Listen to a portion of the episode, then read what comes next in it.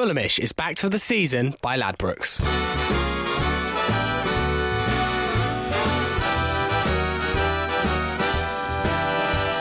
It's the Fulhamish podcast. This is your weekly audio sob story on the life and times of being a Fulham fan.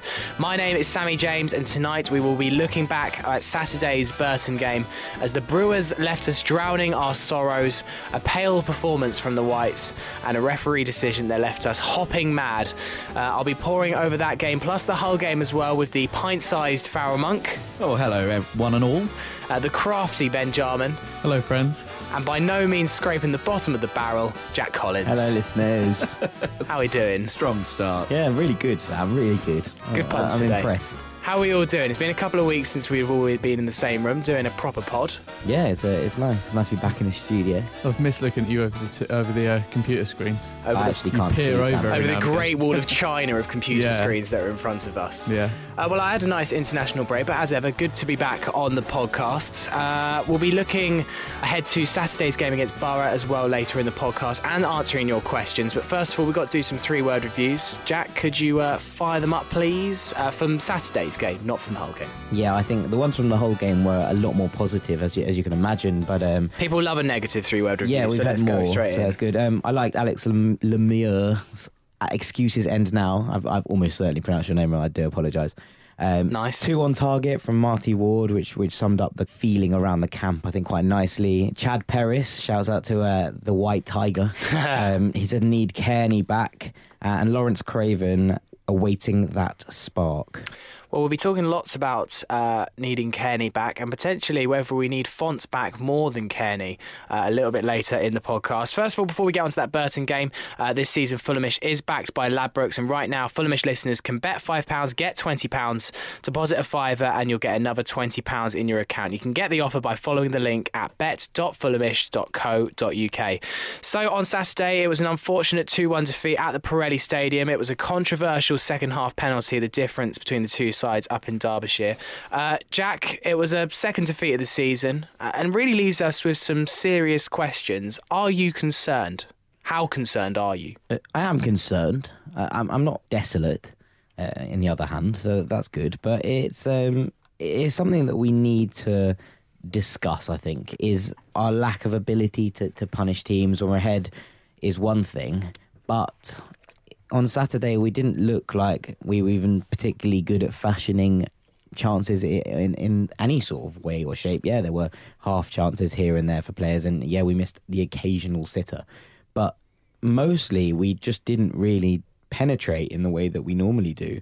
And um, I think that Farrell has just looked up very, very excitedly at the, at the mention when of the word penetrate. So that's something for you, for you all to imagine at home. Um, but we were we were very, very toothless in attack, and I think that looking back at the game, we, we didn't really deserve anything from it. Yeah, it was controversial refereeing decisions, and yeah, you can say that lots of things didn't go our way, but ultimately, at the end of the day, not good enough at all. Well, Burton started the stronger uh, in the game for me, and I guess that's to be expected. It's a tough ground to go to. It's very small, it's very compact, and, and maybe I was a bit blasé about going to Burton. And I think because it was so easy last year, that 2 0 victory was so routine that maybe I took it a little bit for granted that we'd go up there and get a result, which is bad. You should never take things for granted, especially with Fulham. We all know that. Uh, they did take the lead rather fortuitously though, if I can pronounce it correctly, uh, through Stephen Warnock, who I swear loves scoring against Fulham. I know he did for Liverpool, and that was his only ever goal for them. But I swear he scored loads of times. I haven't done my research here, but he always seems to crop up. I think Farrell will be the guy to know if he scored a lot against us. I can't, I can remember. I seem to remember him doing it at least two or three times. Yeah.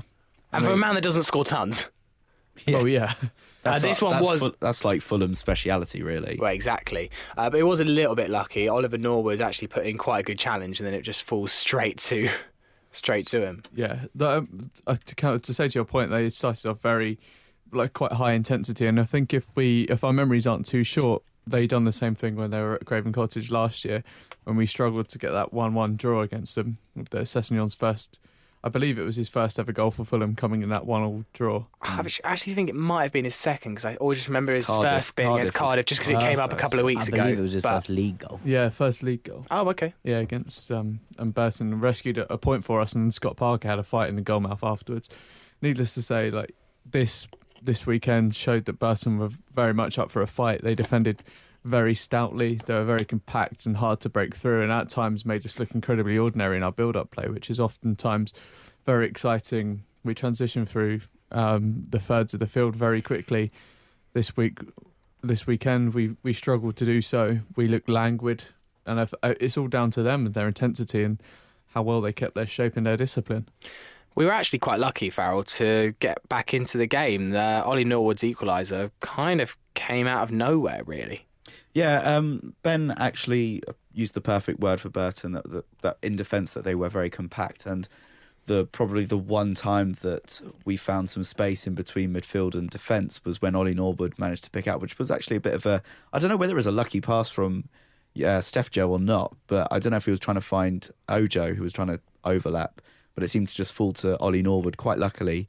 And he was able to pick his spot and fired a nice goal in. But it was one of the few times we were able to get in between defence and attack because, to their credit, I thought Burton were very, very sensible in their pressure, uh, pressing up high. They only really did it with um, uh, Sordell and Scannell. And then whenever the, the, their moves would break down uh, or not win it, then they were very, very disciplined and very compact, and it made it very difficult for us. What did you think of Norwood generally? I mean, we had that little bit of an experiment with Cisse uh, trying to kind of cover the Cairney role uh, in the Cardiff game. I feel like he's the natural fit uh, when Lucas Piazon, who, by the way, if you haven't seen Lucas Piazon's uh, tweet exchange that was about three hours ago, make sure you do. Uh, but Ollie Norwood seems like the natural successor in that position if Cairney isn't to be uh, in there for a while. How do you think he did on Saturday? How would you rate his progress? I know he got a goal, but I'm more interested in his overall play. What you thought of that? I thought it was actually quite a bit of a driving force for us. If he was, he was very positive. He seemed to always uh, play the ball forwards, and, and his always first thought was actually trying to get it forward. And he played a nice couple of one twos here and there, and trying to open up their midfield uh, on a number of occasions. Which all credit to him. I'm a bit fi- bit fearful of the fact that one week he does seem a bit sort of abject and not really um, at the races. Um, whereas other weeks he looks like he really does fit into the style of play. But hopefully that will just come with more and more game time. At times, if you want him to hold on to the ball and to circulate possession, then Norwood will give you nothing but that. But at the same time, if you have an instance where, as with uh, Burton, they were quite compact at the back and they had what is essentially a five at the back formation, you're really looking for someone to carry the ball on and open up that defence in the way that TC can. And what you're going to get out of Norwood isn't what you're going to get out of Tom Cairney. And whilst Norwood is, as Farrell correctly states, is quite positive with what he does on the ball, there is something lacking in that he can't open a defence up in the way that TC can. But equally, no one in the whole squad can do what TC can on the ball. I would just like to see Norwood take a, a few more risks with what he tries to do on, on when he's in possession of the ball, especially when he drives it forward towards the defence, because someone has to unlock it. Hmm. I feel like his favourite move is to kind of drive slightly towards the defence, then find the wingers. Yeah. And it becomes quite predictable and it leaves us Yeah.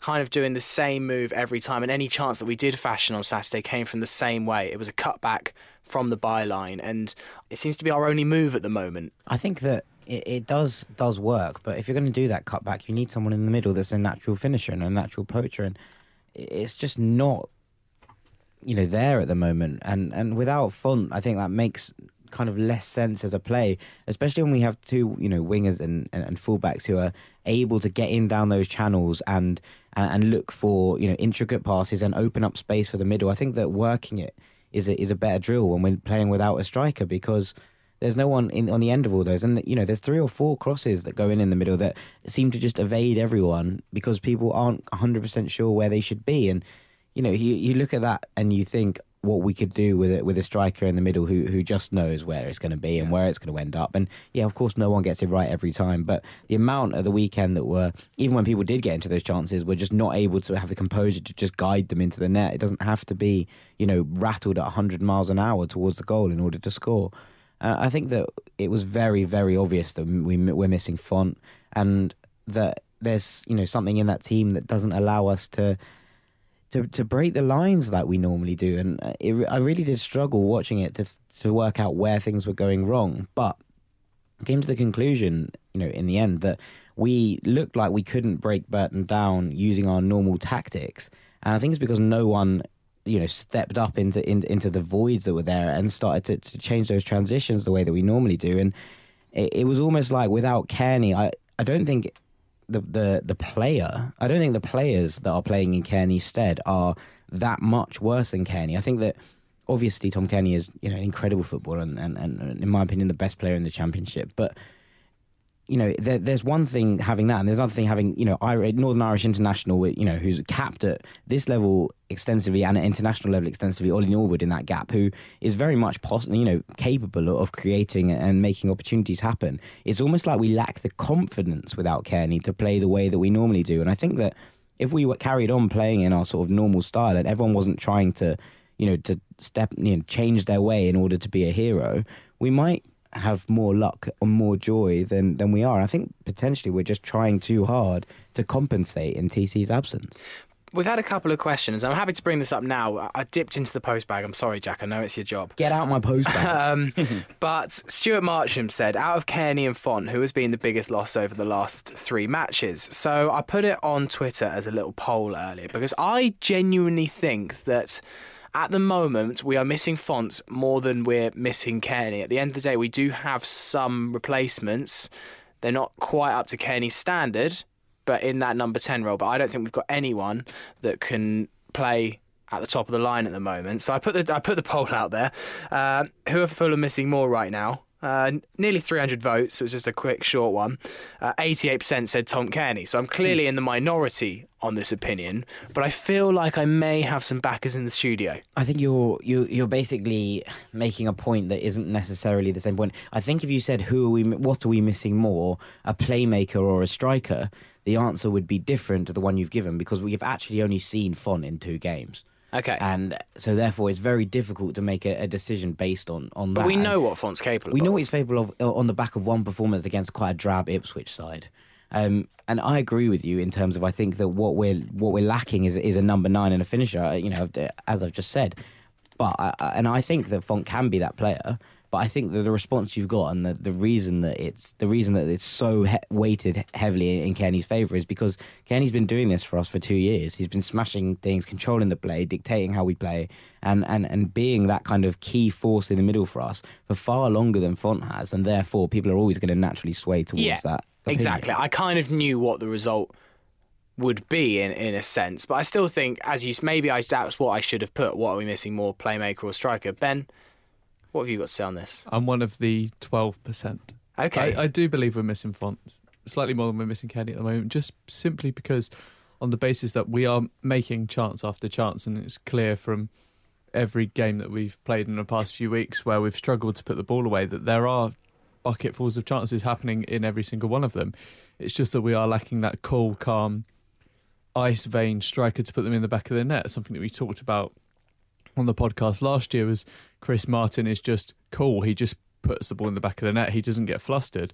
If you look at someone like Floyd Ayité, as much as I love him and I think he's great out wide, when he's in the box, his decision making is incredibly poor and he tends to rush chances and opportunities that he gets. If we had Fonte in there and we're pulling balls across the six yard box or we're looking for someone to make space, then I think that he would be the guy to do so, and therefore I think we're missing him slightly more.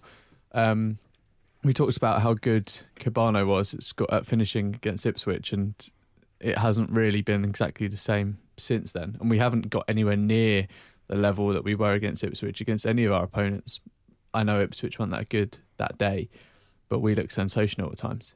Ipswich have still won five games this season, so I think like Ipswich were poor that day, but it was mm. still, you know, it was a convincing result, and we haven't really brought that to the table since. Um, let's move on into the second half, and I will come to our man who has officiated a few games in his life, Aaron mm. Monk, uh, the penalty or the non-penalty, as it was given away. I think by Ryan Sessegnon. Could have been Kevin McDonald, could have been David Button, for all I know, could have been Neeskens Guard at the other end of the pitch. It was. It seemed like a ghost penalty at the time. Uh, a clash uh, with McFadzean. Um, I do think that Cess was a little bit careless though, and maybe gave the ref a decision he didn't need to make. But as you see from plenty of the replays, McFadzean was was over way before he'd had any contact. Uh, yeah, maybe it was a bit careless, Cess, but um, um, to actually go in in that position. But he was just going for the ball. But in that case, I, I've looked at it a few times since, and I I can't see um, where a penalty should be given. I can see why the referee give it, but gave it from what he saw in front of him to be slightly fair to him. But it, I still feel like it's not a penalty. How can sorry? How can you say I can see why the referee's given it, but I can't see where he's given it? No, no, no. I'm not saying I'm not saying um, where he's given it. Right. as in I'm just saying it's I'm saying it's not a penalty, but I can see why he's given it in the sense that you know there's been a touch on the ball and then Sessegnon's come rushing in, and I I think Sessegnon gets the ball. So But it it- doesn't touch man or ball, does it? Well, that's the thing. Like The problem is with the camera, the, the one camera angle you have in the centre of the pitch, you just can't truly be sure. You basically have a fan's eye view of it, hmm. and oh, you can slow it down as much as you want. But unless you have a camera that's closer to the ball, there's only so much that we can really debate it from that angle. For me, and even if you slow it right down, I just think there's this. There's nothing to it, and the way the referee kind of jumps to give it, like he's excited, like yes, my moment, Well, penalty. the, it's it's slightly. I just feel like it's slightly strange one because of the way that uh, McFadzean goes down. Is like he goes down kind of backwards as if he's trying to sort of he's been pulled down by McDonald. But if Sessegnon was if if it's the foul by Sessegnon who way you know probably gets a a kick on the thigh, you wouldn't just suddenly fall backwards if you got a kick on the thigh from the side, would you? He kind of just falls over backwards, and that screams out to me that maybe Kevin McDonald he thought Kevin McDonald kind of pulled him backwards, but I, I don't I I haven't seen that, so it's it is a it is a slightly puzzling one, but I don't think I mean the refereeing performance was a bit annoying and frustrating to watch because it wasn't his worst decisions of the day. There were quite there were some fouls that were being given or not given in favour of both teams that just seemed absolutely puzzling. Well, we know which ref this is. This is um, Steve Martin who gave Steve Martin. Yeah, his name's Yeah, Steve yeah, yeah. Martin. I was thinking about. I was thinking about making a uh, a com- comedic performance joke. On, As uh, you often do. yes, Um, but he's the one that infamously gave Newcastle, was it Forest? Two reds. Yeah. I can't remember He which. gave Newcastle two reds against Nottingham Forest, Both which getting both rescinded, rescinded. and gave a penalty, Penalty, yeah. that everyone's decided wasn't a penalty. The amount of Um, tweets we had pre-game from people being like, "You have Steve Martin, be careful," and we even retweeted one of them, didn't we? yeah. My uh, cousin described him as a Robin Hood ref, as in robbing points from the rich and giving them to the poor. Which is quite which nice. is just nuts. That's a isn't lovely It? phrase. Mm. yeah. It's very good, isn't it? Yeah, Well, it's very good. exactly kind of what happened, really. As well as Burton played, and Nigel Clough went as far as to say it was um, the proudest he'd been of his team and their best performance since coming up to the championship, which is a lot of respect to us. But effectively, they did get the three points via a very dodgy decision, and also from a terrible penalty. Actually, the penalty itself from Lucas Akins. Insult or injury stuff, isn't it? Dribbles in the back of the net. Yeah, I, I'm the the weird thing is, is that I thought, like I said before, Burton did play well, and they did fashion some good chances. But for all their hard work and the good chances they did fashion, they didn't score from those good chances. They scored, they scored from absolute shithouse goals. It's true though. Like that, that first goal is an absolute like glorious amount of shithousery involved. um, like as in, if that was any other team, you'd be like, "What a wonderful, wonderful bit of crap." Yeah. Um, and any self-respecting football fan, uh, you know, will, will, will say that. I mean, I, I posted this about the whole goal in the week because that was one where the ball just went up in the air where it could have gone anywhere and bounced back in. But it's, you know, one of those things that yeah, Burton did play well. Um, they they they they stuttered and and stunted us at every every kind of opportunity, and I think that it's you know testament to them that they they think that that's a you know a performance you know that's worthy of the kind of praise that Clough gave it. It's not the best I've seen them play. I saw them play weeks ago against Birmingham where they were actually excellent and really really good. And you know they were they were nowhere near that level, but they have players that can hurt hurt us and you know, you look at their team, you look at their team sheet, and yeah, they're not you know world beaters by any stretch of the imagination, but there are solid players there that know how to play the game, have been around for a long time. You know, McFadzean's been around for ages. Uh, the fellow in the middle, Jamie Allen, who's done three or four seasons at Rochdale and always been constantly been linked with moves up to the championship and, and even the Premiership at one point. Um, Sean Scannell, you know, of, Yeah. you know those kind of players, and Marvin Sordell. Like these are, I think uh, Lloyd Dyer. They're, they're all players that you know have heard of, and you yeah maybe there's a bit of a bunch of misfits, but they all know exactly what they're doing. They're well And drilled. They're very well drilled, and, and, and Nigel Clough's a good manager and a good coach, and he's got them doing exactly what they need to do at home to rip points off people, and they, that we won't be the last scalp they get this season at, at, at the Pirelli. I imagine they're going to have a season like they have had in the last week. Beaten 5 0 by Leeds, go away to Norwich, get a great point, and then get a bit of a scalp at home. They're going to have that all season long. They're probably going to lose more than they win, but I imagine they've probably got more than enough to stay up. When you look at a side like Bolton at the moment, who are just shipping goals for fun, Hmm. like Yeah, they're a Um, very they're a very wily team, and unfortunately we've we've come unstuck, and we very nearly came unstuck to them last season at Craven Cottage at home, and I think we've all kind of forgotten that Yeah. that evening and blocked it out of our minds. But again, a terrible performance against Burton in September. Uh, just to quickly finish off the Burton game, uh, Ojo missed by far and away our best chance, even better than the actual goal we scored. Uh, lovely cutback from Ayité, probably the best thing he did all game, which kind of proves your point. Better on the wing than um, in the false nine position. Ojo's got to be doing better there. I thought it was in actually. Uh, it it actually goes back to Ben's other point about how we don't have a striker that can just literally just put the ball away, um, because it does seem to happen time and time again. We get into that position, and we either it just either gets blocked or it hit the bar or it goes over. I mean, Norwood scooped one over from five yards out in the first say. half. Hit the roof. Yeah, I was going to say that was probably. I'd argue that that one was maybe easier. Maybe. uh, Okay. Norwood one because he's at the front. It's not come across. You know, the the only defense you can give Sheyi Ojo is that it's come across. I don't think he's expecting it to make it all its way across because one defender misses it and then it sort of scoots past another defender sort of as he tries to kick it and it comes to Ojo. You know, when when he's probably not expecting it. That said, he's a professional footballer. He should put it in the back of the net. But I think Ojo, I think Norwood's one's potentially potentially worse. So That does happen quite a lot, though. The amount of times we miss easy chances, and we, you know, we've said it again that um, when Fulham have won, we've gone, oh, we should have actually won that three or four one or four nil, and it's only been like one nil one nil victories. Um, because we don't just put those easy chances away time and time again. I wonder how many times. I wonder what. I know we had Fulham had loads and loads of shots last year, more than any team in the championship. I think. all think. of them from Sone Aluko. Yeah. But how many? How many? I wonder what our blocked shots are because the amount Less of than times. Philippe Coutinho's, that's for sure. What's that? Less than Philippe Coutinho's. Yeah, they're blocked moves.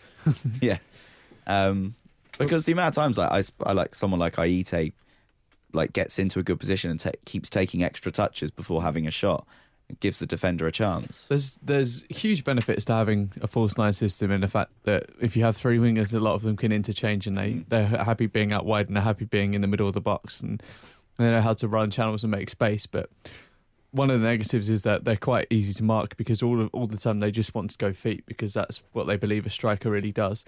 And secondly, is that the fact that they're not used to having the ball fizzed in at them at sort of you know right into their feet or shins or head, and then wanting them them being able to put it into the back of the net seamlessly.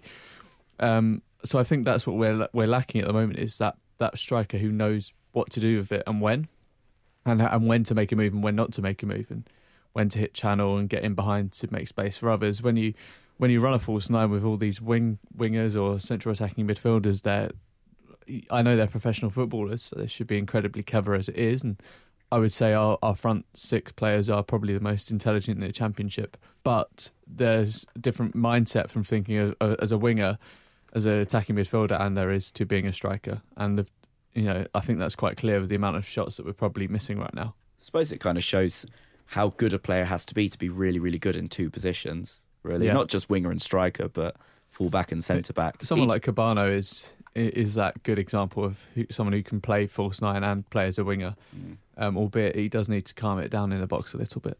Let's move on to a more positive game, which was the Hull game uh, last Wednesday. Seems like a while ago now, but uh, Wednesday saw our first home win of the season against Hull City at the Cottage. Now, I'm not saying that our first home win had anything to do with the fact that Ben Jarman uh, bought a Snapchat filter for the entire stadium, but we do have a, a 100% record uh, when you've done that, Ben. So maybe if you can have a look into do one for Saturday. Middlesbrough, yeah. There we go. Okay, no Uh, nice 2 1 victory. Uh, Ojo had a far greater impact in that game. And uh, it seemed to me like Hull's tall and fairly slow backline just really struggled to contain our pace going forward. And it just, it was wave after wave of attack. And really, I thought that the scoreline could have been a little bit more convincing.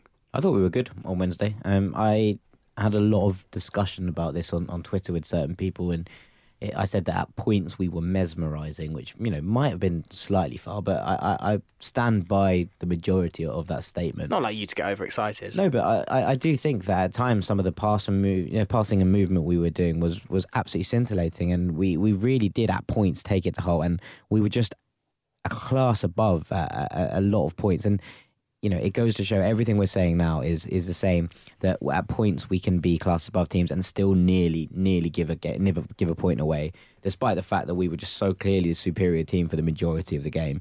And I think that it's important to, to look at that game and think, yeah, we, we it was one of those where we got the job done, but we did. We invited unnecessary pressure onto ourselves in the last ten minutes, and you know it- it's probably a quite it's quite a frustrating end when you're like hanging on to a point when you know you've been so dominant. And the big chance was obviously Cess the start of the second half, um, headed wide. The move Unbelievable before that game. The move before that chance is absolutely sensational. The ball goes right to left, left to right, right to left, left to right again, and comes across before it's chipped over. It's a delightful ball from Sheyi Ojo um, in there, and, and, and very much should have been should have been two 0 And I think at two 0 we probably would have kicked on because they would have had to come out at us and and look at it. And instead, you know, five minutes later, it was we were on level pegging. And Did we retweet that tweet? I think it was Andy Glockner on Twitter. That Yeah, we have retweeted it, I think. Yeah. Yeah, if not, I certainly have. It's it's incredible build up play the way you, you know we play out of defence and then go through the motions and just cut through whole like a hot knife through butter. It's if you've ever seen um, Maurizio Sarri's football just about to for Napoli, it's basically it's basically one and the same, and it, they're both incredibly beautiful styles of football. And the way we play it out the back at times is is absolutely jaw dropping. It, it's comparable to some of the the best football you'll probably see in the championship, if not at, at elite level. I reckon. If you ever get a chance to just watch anything that Napoli are doing, just Literally, do look it. at my They're timeline today. It's. Napoli everywhere. They are a sensational footballing side, and you know it's nice to see that Fulham are basing a style of play on on on something that's so wonderful and so you know so enthralling to watch. And yeah, it makes it really exciting. It doesn't mean that it always works, but you know we we've had this conversation before. But I, I would rather us play like this and lose Burton shit away, our way to the um, then then yeah, then play long ball football and win win the title. I really would, and and you know a lot of people would disagree with that and say it's, it's wins or nothing. But for me, watching Fulham play the way that they did at part in parts on on Wednesday is, is what it's all about, and how we just ripped Hull open and and taught and moved them all over the place, and literally creating gaps, making runs. There was the the tiny little passes in the middle, the intricacies. They're just absolutely sublime to watch, and. I think there is is something to be said for that. Well, I know that Napoli won 6 0 at the weekend, so hopefully we'll start um, getting results to match uh, the playing on the pitch. Uh, to go back, though, to what you said earlier, Jack, about our Achilles heel of just conceding soft goals, can you remember this one for Farrell, I think, the last ho- clean sheet at home? Um, don't know. Was I born yet? Didn't It's- we win like three a- 0 against someone last season? It is last season. It was 2 0, I think, in sort of Ja- February, January time, was it? 2 0 against Barnsley, 14th of January. Jesus. Bloody hell! In fairness, we have had like three months off in the middle of that. Yes. I mean, it's still a long time, don't get me wrong. but And also, a lot of wins. We just happened to win a lot of games 2 1 and 3 1 and 3 2. So it's not like we were losing every game since January. But mm. yeah, I thought it was. It just seemed to. I just kept think, getting that feeling like, God, every game I go to at the cottage, we do seem to concede Is a goal. I see home? that. I see that half the Putney end have a big ripple of. That's at home. we just away enjoy- would have been Leeds. Yeah, no, away we've kept quite a few clean sheets throughout last season. Just um, We enjoy Jess. backing, helping the boys that are putting a little cheeky both teams to score and Fulham to win on every weekend. Oh, there's a guy that works in our, our catering department at work who puts Fulham both teams to score every single game. And I come into work on a Monday morning. We both shout at each other, both teams to score. What a lovely relationship you guys have. I respect it. I love morning, Arsenal. both teams to score. it is literally like that. We shout it from across Quiche the way. today, Farrell. Both teams have scored. Okay, well, we'll look forward to our next home game where hopefully we can reverse that statistic uh, against Borough. Preview coming up after this. All right, Sammy. All right. How do you feel about beer? Yeah, I like a can or two. How do you feel about free beer? Yeah, I like three cans as well. I like more than three cans personally. Of course you do. Here at Fulhamish Podcast, we have a deal for you which gets you free beers with our friends over at beer52.com. Please do tell more. So if you go to beer52.com and put in the code Fulham, you can either get eight free beers for zero pounds plus post and packaging, or ten beers for five pounds plus post and packaging. So basically, if you pay six quid, they deliver you loads of beers. That sounds pretty good. So you just pay for the delivery. Yeah. And you get free beers. Eight free beers. And does it support the podcast as well? My much loved favourite podcast, Yeah, and we get benefits from beer52.com as well. which means we can buy beer. Yeah, for ourselves, and maybe even for you at the pub before a game. Good stuff. What's the code again? Fulham at beer52.com. One more time. Fulham at beer52.com. Welcome back to the Fulhamish podcast. Sammy James here with Ben Jarman, Jack Collins, and Farrell Monk. Just in that little break, we were having a bit of a discussion. Can you name the other two teams that won the Intertoto Cup at the same time as Fulham? Don't answer in the studio because we now all know the answer. So Fulham won it in 2002. It was the only tournament that had three winners. It was a very bizarre thing. Uh, if you can name those two sides, get in touch at Fulhamish Pod. Uh, we'll give you our pride uh, if you uh, if you answer it correctly, and maybe a mug one day when we get round to making some Fulhamish mugs. Which You're a Fulhamish mug. I am a Fulhamish mug, the biggest Fulhamish mug around. Right, let's look forward to Saturday's game against Middlesbrough. Uh, if we thought Burton was tough, then we've got recently relegated Middlesbrough coming to the cottage on Saturday.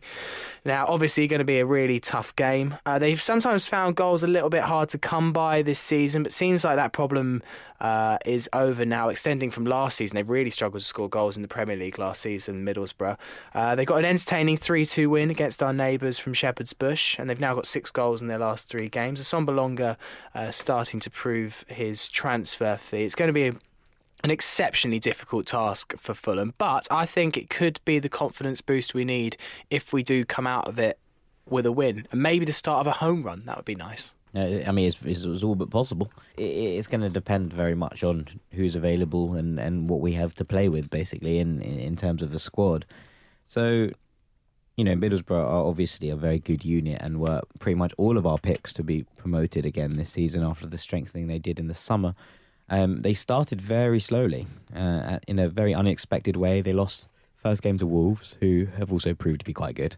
Um, but they, yeah, they didn't have the, the best start to the season. But we, I'm sure that they will be, you know, now looking to put together a run of form, and they look to be starting to find their groove, which is unfortunate for us, but very much in the swing of things to, of Fulham to, to play someone when they're getting better. They're in a gaggle of about four or five sides um, below the playoffs that were tipped for promotion. I still think we'll be there at the end of the season, but just not quite at full pelt. And I'd like to think we are kind of in that category as well. Yeah, I think I think we are, but we're probably just a little bit off the pace at the moment. We're just jogging, and everyone else is getting into a slight run right now. Yeah, we're uh, we're still very much jogging and, and had a little stumble, uh, if you if you will. But you know, it's it's going to be a tough game. There's, there can be no qualms about it. We had a good question actually talking about on, on, on this subject is why we're charging them so much when we're always complaining about Leeds and Sheffield Wednesday doing it to us. So there's How much are we charging them? I think it's thirty-seven or thirty-five. It's 37 for a home adult as well. Yeah. So um, Is the two it? the two pri- the prices are mutually agreed between the two clubs. Yeah, I know, but basically, there's yeah, Fulham and Middlesbrough are two clubs that very much didn't sign up to the let's not, you know, molest our fans kind of. Goodness, I didn't realise how expensive it was. Yeah, Apart so- from um, Hammersmith end, uh, it's forty pounds. Yeah. Jesus. Exactly. Stark contrast to Cardiff, where it was twenty pounds wherever you are in the quid. stadium. Yeah, yeah, stadium. Kids for a quid as well. Abdul raised that point, so thank you to him. And yeah, and, re- we- and increases by five pounds on match day. Yeah, exactly. Yeah. It's, it's madness, and you know we've put up things about this before in, in terms of the price of Fulham and all, and all of that kind of stuff, and we are involved with the uh, supporters federation in, in, in sort of lieu. In I guess terms as season ticket holders, you do sometimes forget do to forget, see your own if you're- prices. Mm. If you are like I am and you, you you're not a season ticket holder and you want to buy one-off games, paying forty quid is absolutely ludicrous. And considering you can see Tottenham versus Real Madrid at Wembley for forty quid in the Champions League, you know, it's stark contrast, isn't it? Well, we, we, there's a there is the article on uh, Fulhamish, and it is all about like the price of following your team in the championship, and it is very very high for the quality of football that you're seeing, and it doesn't seem to go down in almost like a tier system that it really that it should do. we'd um, like to condemn charging away fans Yeah. forty pounds Yeah, we're, always, we're often very categorically. yeah we're often very positive about the club on here, but I think that is actually um, a, a very valid point, Jack. Um, back to um, the football. Do you think that Assombalonga is the main man uh, for Middlesbrough to watch out for? Well, yes, on, on paper he certainly is. Um, I think one of the, the biggest positives for us is that um, the guy who had absolutely no end product for the first 19 years of his life, but now all of a sudden has a cross on him, Adama Tra- Traore, um, had a very silly sending off um, the other week, um, and as such is halfway through the middle of a three match ban, and that will correspond with us playing um, Borough. Um, this coming weekend, so they will be out without him, and he looks incredibly dangerous this season. Very fast, um, as I say, finally has an end product and looks to be incredibly incisive. Where last season he seemed to dilly dally on the ball, um, seemed to overthink being in one-on-one situations a little bit too much. And this season, uh, Middlesbrough look like they've finally got back a scoring touch, and I wouldn't be surprised if Assombalonga scores more in one season than Middlesbrough did for the whole of last season, which I believe was just a measly 19 goals. It's an unbelievably low amount of goals Yeah. to, to score in a season, even if you're fighting Mm.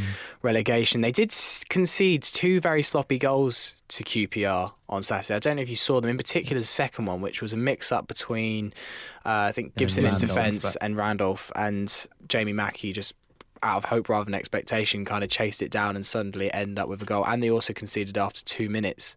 uh, Yeah, Matt I mean- Smith built in the build up, so it gives us a bit of hope that maybe if we press them high, we might get some might get some joy. That is a an anomaly for Middlesbrough this season. Since Darren Randolph moved from West Ham to Middlesbrough, he's kept five clean sheets from eight. Mm. You always North, back, uh, Ireland legend, isn't he? yeah, Randolph, you shall not pass, as, as I believe the flag goes. But yeah, Unless I mean, we're just looking at this. We're looking at this squad here, and it, it's unbelievable. I've just ignored that. it's.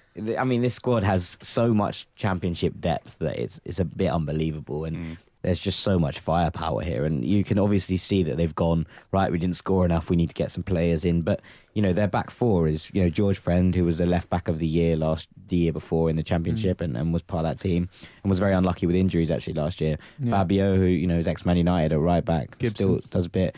Gibson and Daniel Ayala, and, and then you know Ryan Shotton's there as well. There's there's a load of very very good. Players. I think it there. shows that the fact that when they were two one down, they they at the weekend they brought on Adam Forshaw and uh, Johnny Leadbitter's Howson, still there, isn't he? Sorry? Leadbitter's the captain Yeah. here. And they're still able to bring those players on who are quality championship, very very solid championship players, especially Johnny Howson, who's quality. Mm. You know, Stuart Downing's still there. He's a good player. Guedioura from That's a good- Algeria. that's a good signing. excellent, excellent signing that was. And then up front, they've got you know, Assombalonga we mentioned, Braithwaite, Bamford, uh, uh, Ashley Fletcher, who's there on loan from West Ham, or permanently from West Ham, isn't he now? Yeah. Um, and and Rudy Gestede. So It's a um, joke. it- Yeah. that, that's an unbelievable amount of firepower for the Parachute championship. Payments FC. We talked about Sheffield Wednesday Yeah, I thought you were last about to say year that. and how much firepower they have. This is equivalent, if not stronger. Uh, I- I'd argue stronger. Yeah, You're listening to Jack Collins on the Middlesbrough podcast. It's yeah. Well, it, I mean, I wish. Um, I don't, obviously, but it's um, Borrowish. But it is very very strong and and you you have to look at this squad and be like this is going to be a, a serious test of of whether we've got the metal to compete.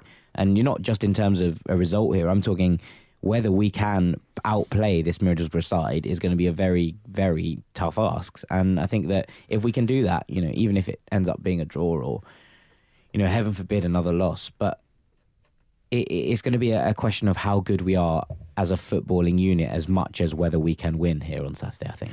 What changes do we expect to see from Slav? You'd have thought, injury permitting, that he'll be looking to try and start Font at centre forward on Saturday. Um, would you make any other changes to the side? Who would you drop for Font? Would it be Well- Ayité, or would you put then Ayité on the wing and drop someone else? Probably going to play because he rested him on Saturday, I assume. Kamara probably put him on. Oh yeah, he's been well rested. He'll, he'll, I think that was an That was a interesting joke, one. by the way, everyone. we didn't want two on the. I imagine he didn't want two strikers on the bench, and I don't think that's the worst call in the world. And Font clearly wasn't fit enough to start, Yeah. so I don't think that's a dropping of No, I know. Um, AK forty seven. I don't know who I would actually drop because Ojo's playing really well at the moment. I'd drop Ojo. yeah, same. Yeah, I would Yeah. go for Uh, OJ. but also, okay, I overruled. also, would, I also would be dropping Ayité. I'd drop Ojo and Ayité, and I'd play Johan Mollo on the right. I very don't positive. think that's that, I don't think that's a bad shout at all. That's, uh, you know, I'm very much a, a Floyd Ayité fan, but I think Mollo had a real impact, especially in the game that he's Mm. played so far, and he, he really does take the ball to the other team. And He's so direct. I love that. Exactly, I I love, like I love a direct winger. this weekend, I've got it in my notes is that one thing we really struggled to do was take players on one on one and really take that risk and break down a you know three centre backs and two wing back formation.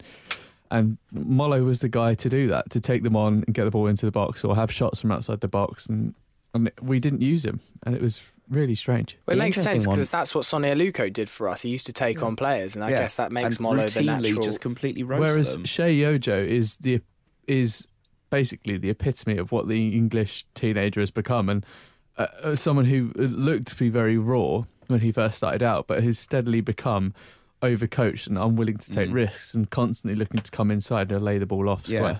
I mean, this uh, it, it does seem to that every winger that now's up and coming now is that inside out type winger, Mm. always looking to try and get it inside, trying to get inside the fullback, but then just doing laybacks. There's no there's no real sort of that creative spark. Mm. Unlike the Sone Aluko type, who's probably a bit more old school now that he's 28 year, 28, 29, and you didn't know which way he was going.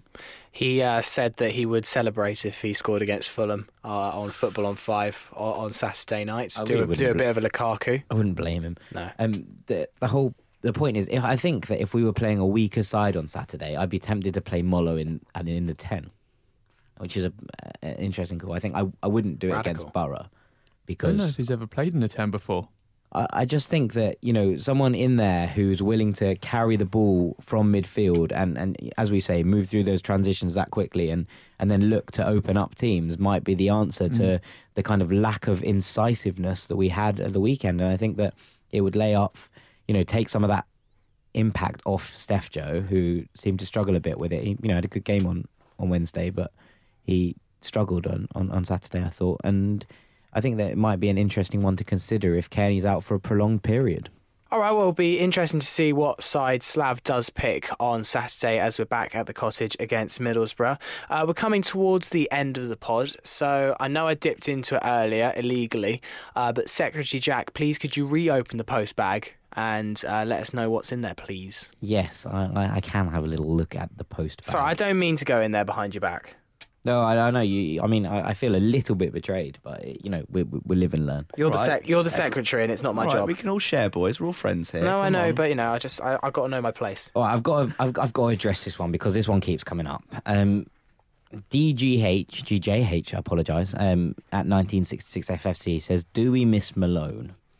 This has been a recurring. do we mean theme. personally or like in football terms? I think he means go in up to footballing terms. knock on his I- door. I, I, I don't miss him personally, so um, but I think in footballing terms, I think is is what we're going to get at here. Does anyone think we're struggling without Malone at left back? I think that we, I genuinely would go as far to say that, yeah, I think that Malone looked brilliant going forward at times last season, and we do seem to miss um, his style going forward. I never kind of thought I'd say that, but. Yeah, we're missing him, but at, at the other end of the scale, it's very easy to suddenly say you're missing someone when results aren't going well. Give it mm. three wins on the spin, I don't think we'll be missing him. I think Yeah. it's mad, kind of like mad to think that if our problem is scoring goals and putting away chances, the player that we're missing is a left back. like I know that Scott Malone like scored some Against goals. modern football. Yeah, but no, no, no. I know Malone, Malone did score occasionally, and, and and you know picked up a couple of goals last season. But like At, at no point was I like, oh, our main attacking threat is Scott Malone. Like I was like, oh, when the ball's like bobbling around the area, the man that I want on the end of it is Scott Malone. Like Did he get? Did he have a chance to take a penalty at all? yeah, potentially might have been really good at penalties, but it's, you know well, the, the point is that like I I don't think that Sessegnon is doing a, a particularly bad job at left back in terms of pro- like producing. I think that we're actually, in fact, you'd argue that Sessegnon is potentially producing more than Malone was. Yeah, maybe not as much end product, but in terms of fizzing the ball in, like and, and, and getting those crosses in, they're vaguely on target, which is hundred percent more you can say more than you can say for Scott Malone. And, and also, we look more defensively sound. Like I don't want to call call the shots, but when Huddersfield brought Malone on last week at 60 minutes, they'd conceded two within 10 minutes of him coming on. And uh, do I, yeah. They were so totally unrelated. Like they were not his fault. well, okay, the, well, the first one was, the second one, the second one, you can you can you can definitely draw a link to, to, to the poor poor positional play in, at the left back area, and I, I, I really don't think that we're missing Scott Malone in, in terms of how it's coming across because like I- I can't I can't watch Fulham and be like, oh, our left back creating chances exactly what we're missing here. And uh, like, forgive me if I'm wrong, and, and please do call me out, but I just don't understand if we're saying on these points that we're making all these chances and not putting them away. Surely that can't be related to our left back. No, I do, I, I do agree that I, you know to a certain extent. Um, I think we're we're fortunate in the sense that we can sell our starting left back and we've got a ready made replacement already there. And Sessegnon is performing pretty well at the moment. I got to say against Hull is his performance was quite up and down. Um, but what I do like about Sess is that he'll make a mistake and he just seems to sort of relish that even. And he almost sort of plays amazingly for the next following five minutes after that, even if he makes a mistake. Against Burton, he was he was I thought he was one of our standout performance performers uh, that day. But I mean, it's Malone had his had his um, fans and people who uh, were not so in favour of him. But at the end of the day, he's he's a left back, and because we're not winning games at the moment, it's nothing to do with our defensive abilities at left back. It's more to do with putting the ball in the back of the net. Although Malone did it, it's you know it was because we were playing so we were playing so well last year that even our left back was chipping in with goals. I don't know if we're missing Malone. I think, as the other two guys have touched on, I think the the missing components come from further forward in, in the midfield and and the attack. I I think Malone was very consistent last year in the fact that he played out of his skin for the whole season, and, and visibly so as well. Um, I think, as Farrell rightly says, Sessegnon's very much an up and down player, but that's because he's so young. Mm. And it's very hard to get consistency out of a young player, and I think the only one that's probably doing it well in in world football at the moment is Marcus Rashford in being uh, uh, being particularly consistent across all of the games that he he, he plays. Um, I, I I do think we miss Malone to an extent in the fact that he gives us some sort of incisiveness down the left hand side, but defensively we, he's not there at all, and I, I think that's where Sessegnon has the edge over him. If I'm if I'm perfectly honest with you, I think we miss Chris Martin far more than we miss Scott Malone. Yeah, I think I'd it's a stretch from to say that we totally miss him and that he was the best player at the club or any anything close to that. But at the same stage, it's too much of a stretch to say he was the worst player on the team by a country mile. I find it really hard to make. I feel, find it really hard to give a concise answer because I can't see the correlation between Scott Malone and an upturn in results, or or a downturn in this case of results, because whilst he provided some assists last year, we're getting those opportunities from the wingers this year. Whilst he got goals, none of the team is firing now, and even if he was here, I can't see that he would be scoring because he's a left back. Yeah, I think the the like you say, Farrell, the the way we're missing him is in the fact that there is a downturn. Last year he played very well, and it sticks out that he could perhaps have been the spark this season that we don't have, because he was that week in week out player that played for us best part of 46 games last year as we went on to get to the playoffs. I, I would argue that Aluko is the bigger miss than, Scott Mm. Malone is for sure. yeah, I would I would And- agree with that. Agreeing with. Jack, Chris Martin. Yeah, it's no coincidence that these players played near enough every game last year in a season that was hugely successful. I find it hard because I just really don't care about Malone. yeah, no, I, I, I, I get that because I just think the, te- the whole team was was brilliant, and it wasn't just one particular player that was hugely stand out to a certain extent. But just because Malone has gone doesn't mean it's anything to do with the downturn in form that I Fulham think have. Rafa have- Soares will give us something that Sessegnon currently doesn't. Just because he's a bit older and he's had four or five seasons as, as a top flight professional in Portugal, whereas Sessegnon's had, you know, one and a bit as a left back in a championship. I'm not saying championship's a bad league, don't get me wrong, but we can we can use Soares to to good effect. I, that was a good question because we've all we've all debated it. So so fair play for that, and thank you, David, for that question. Right, Um, I'm going to go to Matt Roberts, um, who has said this is a good question as well. He said Slav said recently that Fulham's style was kind of built around Tom Cairney. With him out, do we think we need a different kind of system? Potentially the three at the back. Um, I think that we don't need a diff- a change in system. I think we need a change in s- potentially a style of play because I feel like we're very, very stubborn. I think this is something I wanted to put across to you guys in the first part of the show is that we seem absolutely intent on walking the ball in and having a perfect goal every single time. There's nothing wrong with shooting from outside the box. There's nothing wrong from you know the odd deflection here and there. We don't have to build it up and look like Sarri's Napoli or Pep Guardiola's Barcelona every single time. There's a time and a place where we need to hurry the ball forward and be more direct. I mean, we saw this with Luis Enrique's Barcelona last year.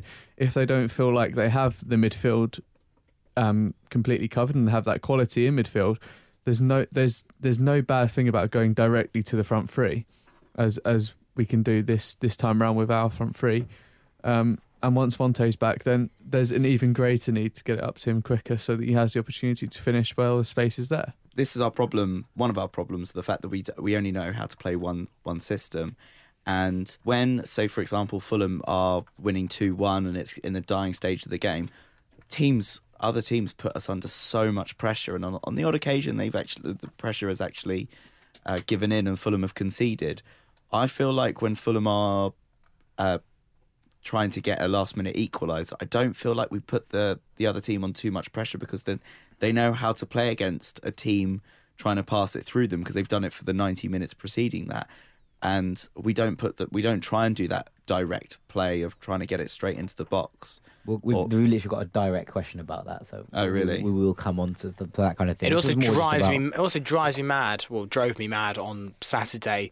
Um, two really late crosses that both Well, went Gra- back. by Graham Uh, Graham, one of them, and Steph, the other, that went behind the byline. And Yeah. Just you're thinking 90th minute. We just need a moment of quality. Yes, it doesn't have to be the greatest ball of your life, but get it in the box. yeah I do want to And stand when you- up for and when- Jordan and Graham. and He we got a lot wouldn't even stick. and when you wouldn't even for those bits just throw Kalas or Ream up there just to get them in the box it was all still the same exact thing we've been trying I'm not trying to criticize the team too much because I think Fulham are a good team at the moment and will click but even in those moments I feel like we Yeah. have to try we have to try it it's a tried and trusted method of trying to get a late goal Jordan Graham came on for what seven minutes, and suddenly everyone was like, "Oh, Graham's shit." And like, as in, you, we thought that uh, anyone that was thinking that this, you know, this kid who's kind of come on, who hasn't played a, a single minute with the team beforehand, and suddenly just be like, you know, immediately thrown in and be like, "Oh, I'll, I'll, I'll make everything happen immediately." It wasn't going to happen. He's come on there. He's tried. You know, he's beaten a couple of players. Yeah, the crosses aren't that good, and we know that he can cross. So it's not, it's not something that we're like, "Oh, you know, maybe this player just can't cross." Yeah, they weren't great, but he beat his man and, and took it on and was much more direct than we were beforehand. And I, I don't think he did that badly. And there was a lot of criticism. Uh, I don't think he did Graham. well, but I don't think that seven minutes is enough to judge a player on. He had a chance to cross it three times. One of them went behind, and the other one wasn't that great. But how can you judge someone on three crosses on their first seven minutes on a pitch? I just thought the response was particularly harsh. And I know it's in the heat of a. a I think it was and- looking for a scapegoat, and unfortunately, he came on brand new player, and I think maybe everyone was hoping that he'd ping it in from 35 yards and be the hero. Unfortunately, it didn't quite work out that think- way as you'd fully expect. I was just going to say on the on the three at the back point, it's very difficult to accommodate for our squad to play with a three at the back system because if you're going to play three centre backs, well, one have we got enough quality in that position? I would argue probably not, as in Definitely not enough cover. If not not not, goes of- out. not enough cover if one of them gets suspended or one of them is injured uh, in the game. Um, I'd also say at wing back, we've tried to play with wing backs before, notably against Reading away, to try and you know nullify the threat of Jordan Obita um, and the other fullback Chris Gunter, and it didn't really work because we lost the midfield battle. And Yeah. if we're going to have one in there, uh, holding that's going to be K-Mac. Um, the I, I think what we're all getting at is probably going to play a, 3-4-3, which is very much in fashion right now. Who do you have alongside K-Mac? Because can't put Kenny in there because he won't offer enough going forward and backwards. You could have Steph Joe in there, but I, you feel that he would get caught out of position quite a bit. Um, I'm not really sure Norwood because I'm not really sure what he would offer alongside K-Mac other than two sitting. So that doesn't really feel like a fit to me, unless you went slightly more narrow and had played two strikers. I was going to suggest that potentially with no 10, we might suit a 4 2 4, which is Mm. not in fashion. Which is, which is very out of fashion, in fact. Uh, Yeah. Playing, you- playing uh, two apart- wide men and two two strikers. But, Mm. you know, without that, you know, we have, we know we've got quality and pace on the wings. Yeah. Uh, we know that Font's good, and and and I, I, you could even play someone like, you know, let's say Kebano off Font as, as kind of like a willing runner to just try and get that interplay going up there. And I think that you know there's potential that we, we might be able to play something like that and and make it work. And I don't know if there's I don't know if there's any sort of strong opinions. I'm not saying that we should switch formations. By the way, I'm just saying that you know we've not seen it and we've not seen it tried, and you know you never know. I think with that one, it's it's a case of even if we do play a four-two-four and it is a Kebano or an Ayité alongside a Font, uh, that it would just revert to the system we we've been playing for the last season or so.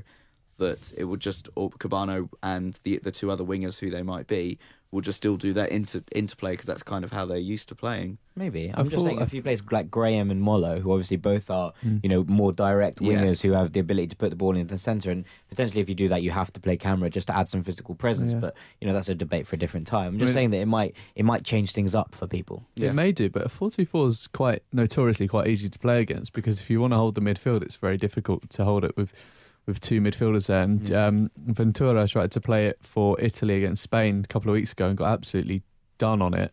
And Conte did it in his first few matches at Chelsea and again. But I could see kind of how it would work for Fulham, I guess. Well, I suppose we're not playing Spain. Uh, Yeah, on that is it. Saturday. No, but if we Yeah, get a yeah, championship yeah. times at flood of midfield, so there you go. yeah. Right, so we've got loads of questions this week, so I'm going to do a couple of quick fire ones. Um, this we got one from uh, two very similar questions from the at the Fulham boy, uh, and uh, At the Fulham boy. at the Fulham boy, What's and? Jason Atkins at Aljat. Uh, which is an interesting handle. Basically, the question in, in so many words is Has the championship stepped up a notch or have we slipped? Um, championship stepped up a notch. Uh, yes. Short answer. Middlesbrough, huge investment. Wolves, huge investment. Everyone else, huge investment. Good caliber player.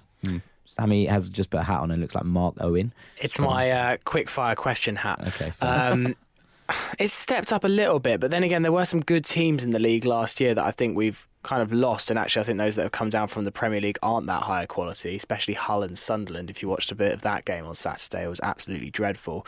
And Newcastle and Brighton were both very good teams uh, that got promoted. So, yeah, I think other side, mid-table sides have boosted. So I think there's more good teams. But actually, I think at the top of the league, when you consider that Ipswich are in the top five, I'm not sure that the quality has gone up that much. Sorry. My quick fire That's question fine. hat isn't doing the No, job, is that's it? fine. There's a couple. Of, there's a couple of similar ones about this. This is a. This is very much a yes no. Do we really believe having Tom Cairney fit again is the solution to all of our problems?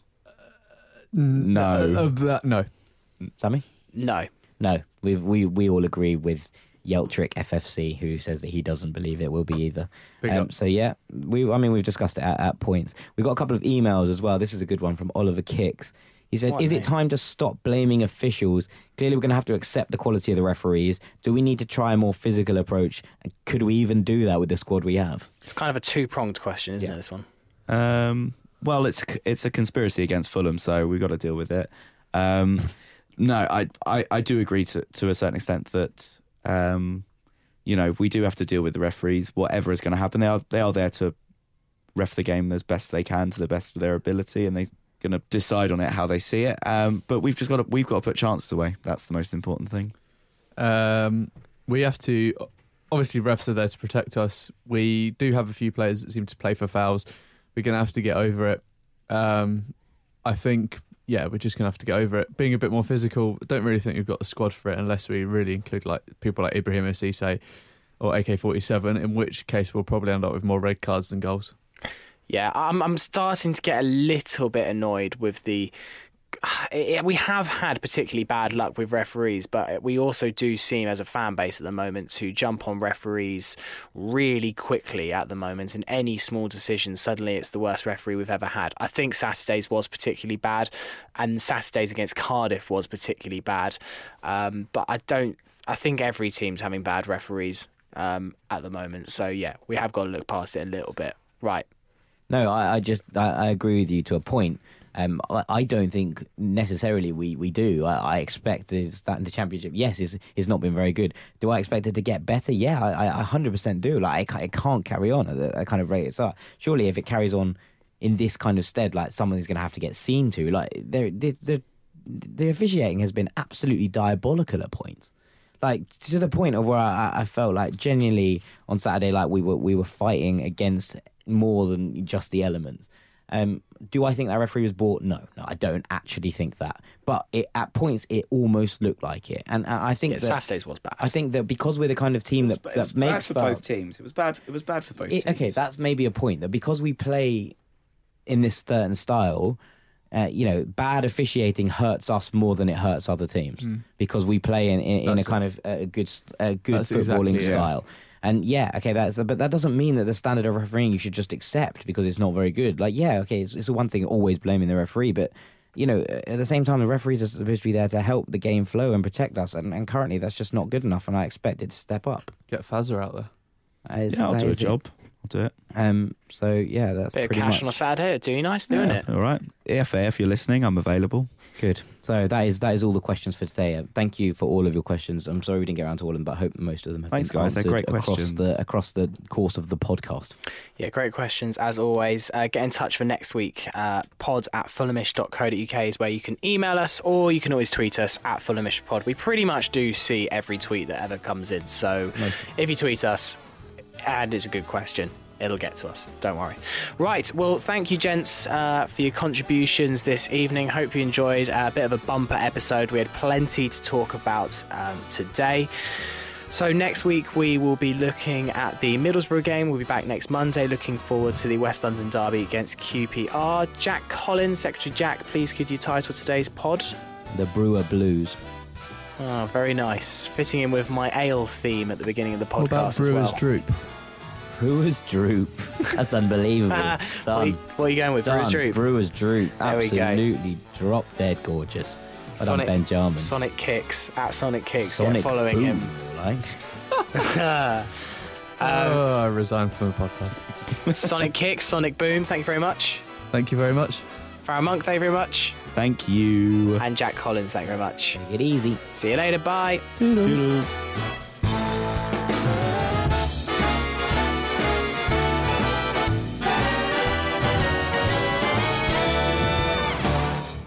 By the way, the answer to the question of the Intertoto Cup, Benjamin? Malaga. Yes. Stuttgart. Uh, I'm going to double check that's right. Los Yeah, it is. Malaga Boquerones. actually, It is right. Malaga actually beat How could you doubt me? and the Malaga teams they beat beat in the final? a Villarreal. Well, uh, uh, uh, uh, uh, what did you say? Villarreal, Malaga. Uh, oh, was it Villarreal? Mm. Yeah, Villarreal and who did Aston, Stuttgart Aston, play? Aston Villa. No. Ah, unlucky. Yeah.